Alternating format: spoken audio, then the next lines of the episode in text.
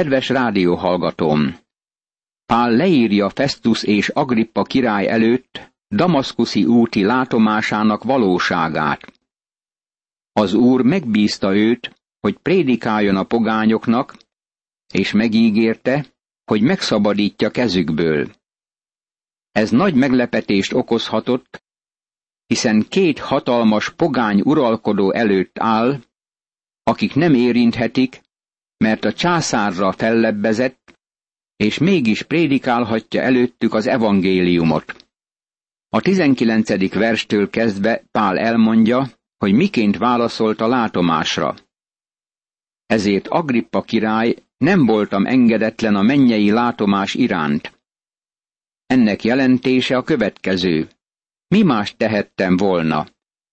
Vajon nem ugyanezt tetted volna te is? Pál világossá teszi, hogy az út az Ószövetség kifejlődése és beteljesedése. De mivel az Isten minden mai napig megsegített, itt állok, és bizonyságot teszek kicsinyeknek és nagyoknak, és semmit sem mondok azon kívül, amit Mózes és a próféták megjövendöltek. Apostolok cselekedetei, huszonhatodik rész, huszonkettedik vers. Ez nincs ellentétben az Ószövetséggel. Pál előadja az evangéliumot Agrippa királynak és az egész tömegnek, amely összegyülekezett azon a napon, hogy meghallgassa. A Krisztusnak szenvednie kell, és mint aki elsőnek támad fel a halottak közül, világosságot fog hirdetni a népnek és a pogányoknak. Apostolok cselekedetei, huszonhatodik rész, huszonharmadik vers. Azt hiszem, Pál azért hangoztatta a pogányok szót, mert a király pogány származású volt. Figyeld meg, hogy miként adta elő az evangéliumot. Krisztus meghalt bűneinkért, eltemették, aztán ismét feltámadt. Pál mindig hangoztatja a feltámadást. Barátom, sohasem szabad Krisztus halálát úgy prédikálnunk, hogy ne prédikálnánk feltámadását is. Pál az elit hallgatóságnak bemutatja azt a tényt, hogy Isten lejött az emberek közé a történelemben, és valamit cselekedett az emberekért. Isten bemutatta szeretetét. Isten úgy szerette a világot, hogy egyszülött fiát adta érte. Hirtelen valaki megszakítja Pál beszédét. Nyilvánvalóan Festus alatt kezdett forrósodni a szék. Mikor pedig ezeket hozta fel védelmére, Festus hangosan így kiáltott. Bolond vagy te, Pál! A sok tudomány őrültségbe visz. Pál azonban így válaszolt. Nem vagyok bolond, nagyra becsült Festus, hanem igaz és józan beszédet szólok. Apostolok cselekedetei, huszonhatodik rész, huszonnegyedik és huszonötödik vers. Sajnálatosnak tűnik, hogy Pált félbeszakította ennél a pontnál. De figyeld meg, hogy milyen udvariasan válaszol Pál. Nyugodt válasza bizonyítja, hogy nem őrült és nem fanatikus.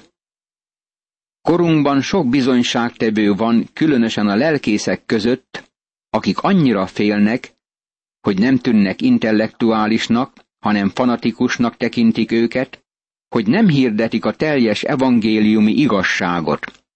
Barátom, nekünk késznek kell lennünk, hogy őrültnek tekintsenek az emberek, de ne úgy viselkedjünk.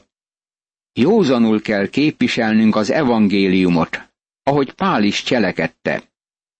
Figyeld meg, hogy miután válaszolt Festus kormányzónak, Pál visszafordult Agrippa királyhoz a következő kérdéssel. Mert tud ezekről a király, akihez bátran szólok, mert nem hiszem, hogy rejtve volna előtte ezek közül bármi is, hiszen nem valami zugban történt dolgok ezek. Hiszel-e, Agrippa király, a prófétáknak? Tudom, hogy hiszel. Apostolok cselekedetei, huszonhatodik rész, huszonhatodik és huszonhetedik vers. Lehetséges elhinnünk a tényeket anélkül, hogy azok valamiben hatással lennének ránk. Ismerhetjük az evangélium tényeit, hogy Jézus meghalt bűneinkért és ismét feltámadt, de az számít, hogy milyen kapcsolatunk van ezekkel a tényekkel. Agrippa így szólt Pálhoz: majdnem ráveszel engem is, hogy keresztényé legyek. Pál pedig így válaszolt: kérem az Istentől, hogy előbb vagy utóbb nem csak te, hanem azok is, akik ma hallgatnak engem, olyanná legyenek, amilyen én is vagyok e bilincsek nélkül. Apostolok cselekedetei, huszonhatodik rész, huszonnyolcadik és huszonkilencedik vers. Agrippa intelligens ember volt. Ezt válaszolta: majdnem ráveszel engem is, hogy keresztényé legyek. Barátom, tudod-e, hogy lehetsz csak nem keresztény, és mégis elkárhozol örökre? Milyen tragikus sors lenne ez? A majdnem azt jelenti, hogy nem keresztjén. Vagy teljesen annak kell lennünk, vagy nem vagyunk keresztények. Vagy elfogadjuk Krisztust, vagy nem fogadjuk el Krisztust. Egyetlen teológus sem hatolhat be a megváltás mélységébe és jelentésébe. Mégis elég egyszerű ahhoz, hogy az átlag emberek, mint amilyenek mi vagyunk, megérthessék. Vagy miénk Krisztus, vagy nem a miénk. Vagy bízunk Krisztusban, vagy nem bízunk Krisztusban. Vagy ő a mi megváltónk, vagy nem a megváltónk Krisztus.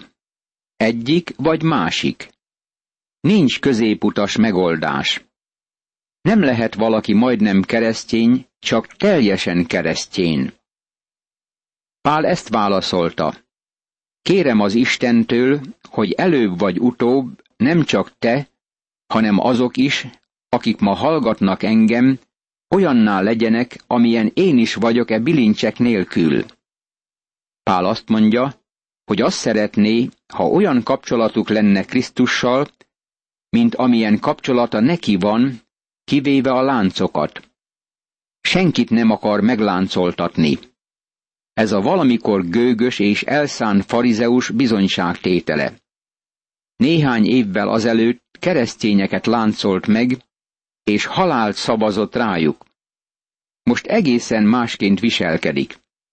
Azt akarja, hogy mindenki keresztényé legyen, és élő, személyes kapcsolatba kerüljön Jézus Krisztussal.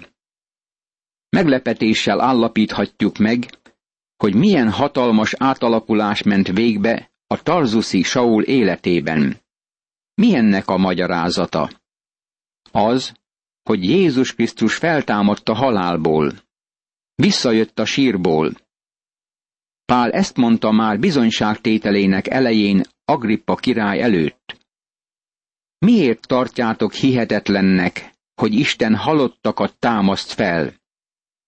Ebben nincs semmi észszerűtlenség. kétezer éves fejlődés az ismeret sok területén még hihetőbbé teszi a feltámadást, mint valaha. Valójában könnyebb hinni a feltámadásban a mi korunkban, mint abban az ősi korban volt. Mivel Jézus visszatért a halálból, ezért következik az ítélet napja. Jézus trónra ül, és előtte ott lesznek a foglyok, esetleg én vagy te.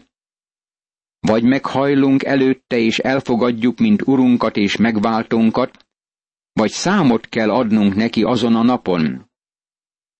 A feltámadás nagyon fontos a megtéretlen és megtért embernek egyaránt.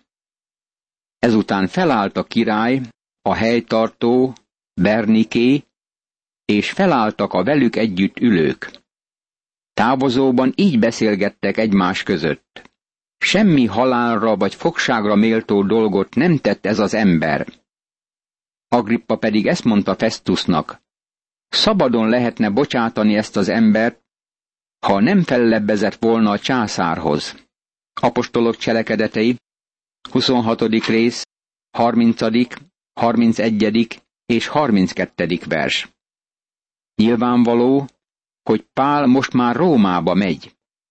Említettük korábban, hogy egyesek megkérdőjelezik, hogy Pál helyesen cselekedett-e, amikor a császárhoz fellebbezett.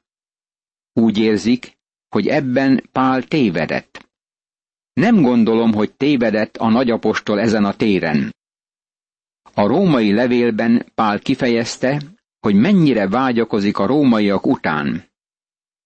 És szüntelenül kérem imádságaimban, hogy Isten akaratából egyszer már el tudjak menni hozzátok, mert szeretnélek látni benneteket, hogy megerősítésetekre valamilyen lelki ajándékot adjak nektek. Római levél, első rész, tizedik és tizenegyedik vers. Pál hamarosan Rómába indul.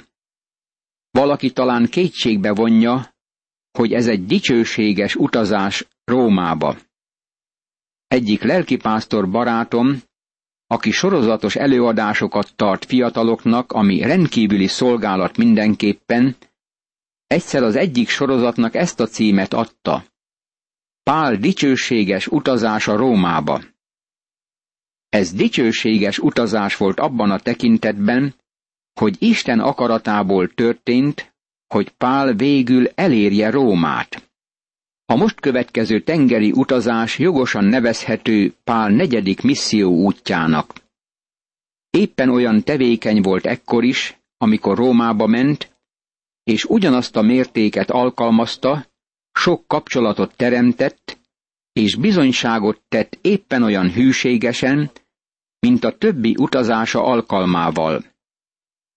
A láncok nem akadályozták meg még akkor sem, ha ezt az egész utazást láncok közt tette meg. Elmondhatta, amelyért még bilincseket is viselek, mint egy gonosztevő. Az Isten igéje viszont nincs bilincsbe verve. Timóteushoz írt második levél, második rész, kilencedik vers. Aztán a filippieknek is ezt írta, hogy amik vele történtek, azok az evangélium továbbvitelét szolgálták. Filippi levél, első rész, tizenkettedik vers. Isten van ezekben, barátom. Ekkor az utazás egy kicsit más, mint a korábbi esetekben volt. Most a római kormány költségén utazik, mert római fogoly. Ez Pál imádságának beteljesedése, mert szerette volna meglátogatni Rómát. Amikor Pál a császárhoz fellebbezett ügyével, akkor kikerült Festus kormányzó és Agrippa király fennhatósága alól. Ahogy Agrippa király megjegyezte a kihallgatás után, szabadon lehetne bocsátani ezt az embert, ha nem fellebbezett volna a császárhoz. Semmit sem tehettek vele. El kellett küldeniük Pált Rómába.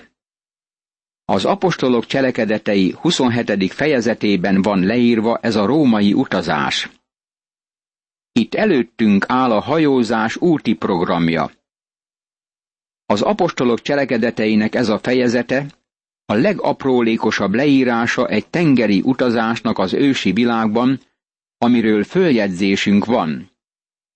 Sir William Ramsay tanulmányozta Lukács írásait, és mesterinek tekinti, és a legpontosabbnak, amit valaha írtak.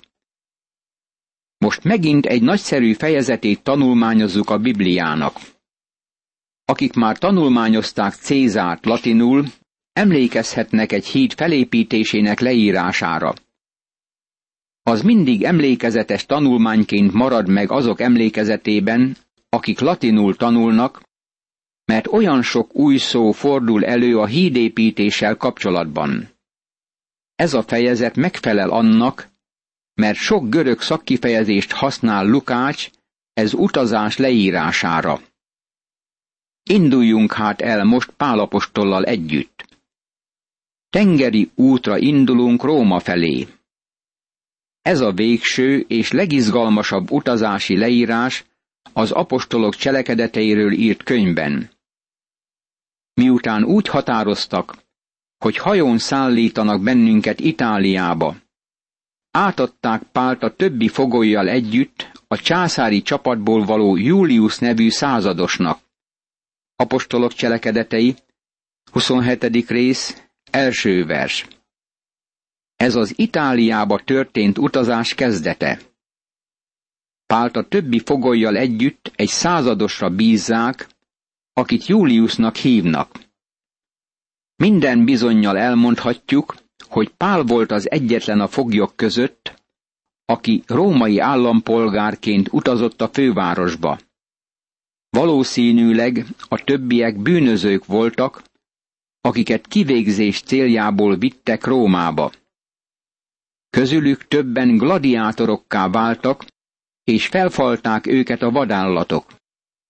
Abban a korban állandóan szállították az embereket a birodalom minden sarkából, hogy odadobják őket Rómában, a Kolosseum homokjára, a vadállatok elé. Ezek a foglyok végtelen reménytelenségben voltak. Milyen nagy lehetőséget kínált ez Pálnak arra, hogy a reménység evangéliumát hirdesse ennek az embercsoportnak. Emlékszel rá, hogy az Úr Jézus maga mondta, hogy azért jött-e világra, hogy a foglyoknak szabadulást hirdessen, lelki szabadságot, hogy megmeneküljenek a bűntől és gonosz lelkiismerettől. Julius százados nagyon bátor pogány katona, amint majd látjuk a következőkben. Azután felszálltunk egy adramittiumi hajóra, amely Ázsia tartomány partvidékét akarta behajózni, és elindultunk. Velünk volt a tesszalonikai macedón Aristarkhos is. Apostolok cselekedetei, huszonhetedik rész, második vers. Segít megértenünk ezt a történetet, ha térképen követjük az utazást. Megfigyelhetjük, hogy fölfelé haladnak Izrael tengerpartjánál. Más szóval, nem vitorláznak ki a nyílt tengerre elindulásuk helyéről, hogy Rómába érkezzenek. A hajó a tengerpart közelében halad, és végigmegy Izrael partjainál. Másnap befutottunk Szidónba. Mivel Julius emberségesen bánt Pállal, megengedte, hogy elmenjen barátaihoz, és azok gondoskodjanak róla. Apostolok cselekedetei, huszonhetedik rész, harmadik vers. Szidón ismerős város előttünk. Tírus és Szidón a föníciai tengerparton feküdt, amit ma Libanonként ismerünk. Figyeljük meg, hogy Pál apostolnak milyen nagy szabadságot adnak. Az a véleményem, hogy itt egy olyan római tiszt van, akit Pál elért az evangéliummal. Pállal való bánásmódja nagyon kedves volt. Még a nagy apostolnak is szüksége volt keresztény testvéreivel való közösségre és frissítőre. Egyikünk sem kivétel ez alól. Szükségünk van mások megértésére és bátorítására. Onnan tovább indulva Ciprus alatt hajóztunk el, mert ellenszél volt. Apostolok cselekedetei, huszonhetedik rész, negyedik vers. Ciprus alatt valójában azt jelenti, hogy körülmentek Ciprus déli partjainál, amikor északi szélbe ütköztek. Majd Cilícia és Pamfilia partja mentén haladva befutottunk a líciai Mírába. Apostolok cselekedetei, huszonhetedik rész, ötödik vers. Már voltunk Pál apostollal ezeken a vizeken korábban is. Kis-Ázsia déli partvidéke mentén vitorláztak, közel a szárazföldhöz. Ott a százados egy Itáliába induló alexandriai hajót talált, és abba szállított be minket. Apostolok cselekedetei, huszonhetedik rész, hatodik vers. Ha megtekinted térképeden, látod, hogy Míra afféle pihenőhely. Itt szoktak hajót váltani az emberek. A százados talált egy alexandriai hajót, ami azt jelenti, hogy Észak-Afrikából érkezett, és Itáliába vitorlázott. Több napig tartó, lassú hajózás után nagy nehezen jutottunk el Knidoszig, de mivel a szél miatt nem tudtunk kikötni, elhajóztunk Kréta alatt Szalmóné közelében. Nagy nehezen elhaladtunk mellette, és eljutottunk egy helyre, amelyet szép kikötőnek neveznek, és amelyhez közel van Lázea városa. Apostolok cselekedetei, huszonhetedik rész, hetedik és nyolcadik vers. Kréta szigete felé tartottak. Nyilvánvalóan még mindig nehéz volt a vitorlázás. Ellenszélben nagyon nehéz volt akkoriban előre haladni a vitorlás hajóknak. Elhaladtak a sziget déli részén, és Lázea városához érkeztek, ami Kréta déli partjánál feküdt. Mivel pedig közben sok idő telt el, és a hajózás is veszedelmessé vált, hiszen a bőt is elmúlt már, Pál figyelmeztette őket. Apostolok cselekedetei, huszonhetedik rész, kilencedik vers. Ez azt jelenti, hogy késői időszakban értek oda, és már közeledett a tél. Azt remélték, hogy a viharos időszak előtt megérkeznek Rómába. Érdekes megfigyelnünk, hogy Pál apostolra egyre inkább fölfigyelnek ettől a ponttól kezdve. Amikor a hajózás veszélyessé vált, Pál figyelmeztette őket. Férfiak, látom, hogy a további hajózás nem csak a rakományra és a hajóra, hanem életünkre nézve is veszélyessé válik. De a százados inkább hitt a kormányosnak és a hajó tulajdonosnak, mint annak, amit Pál mondott. Apostolok cselekedetei, huszonhetedik rész, tizedik és tizenegyedik vers. Az ember bizonyára megérti a századost. Végül is elvárhatná az ember egy hajós kapitánytól, hogy többet tudjon a vitorlázásról, mint Pál apostol. Imádkozzunk! Mennyei édesatyám! Köszönöm, hogy kezedben van az életünk. Ahogy Pál apostolra is vigyáztál a viszontagságos úton, és célhoz vezetted őt, ugyanúgy minden gyermekedre gondod van, hogy elérje az általad kitűzött célt. Add, hogy bízzam ebben a gondoskodásban, és teljesen reád hagyatkozzam. Az Úr Jézus Krisztus nevében kérlek, hallgass meg engem. Ámen.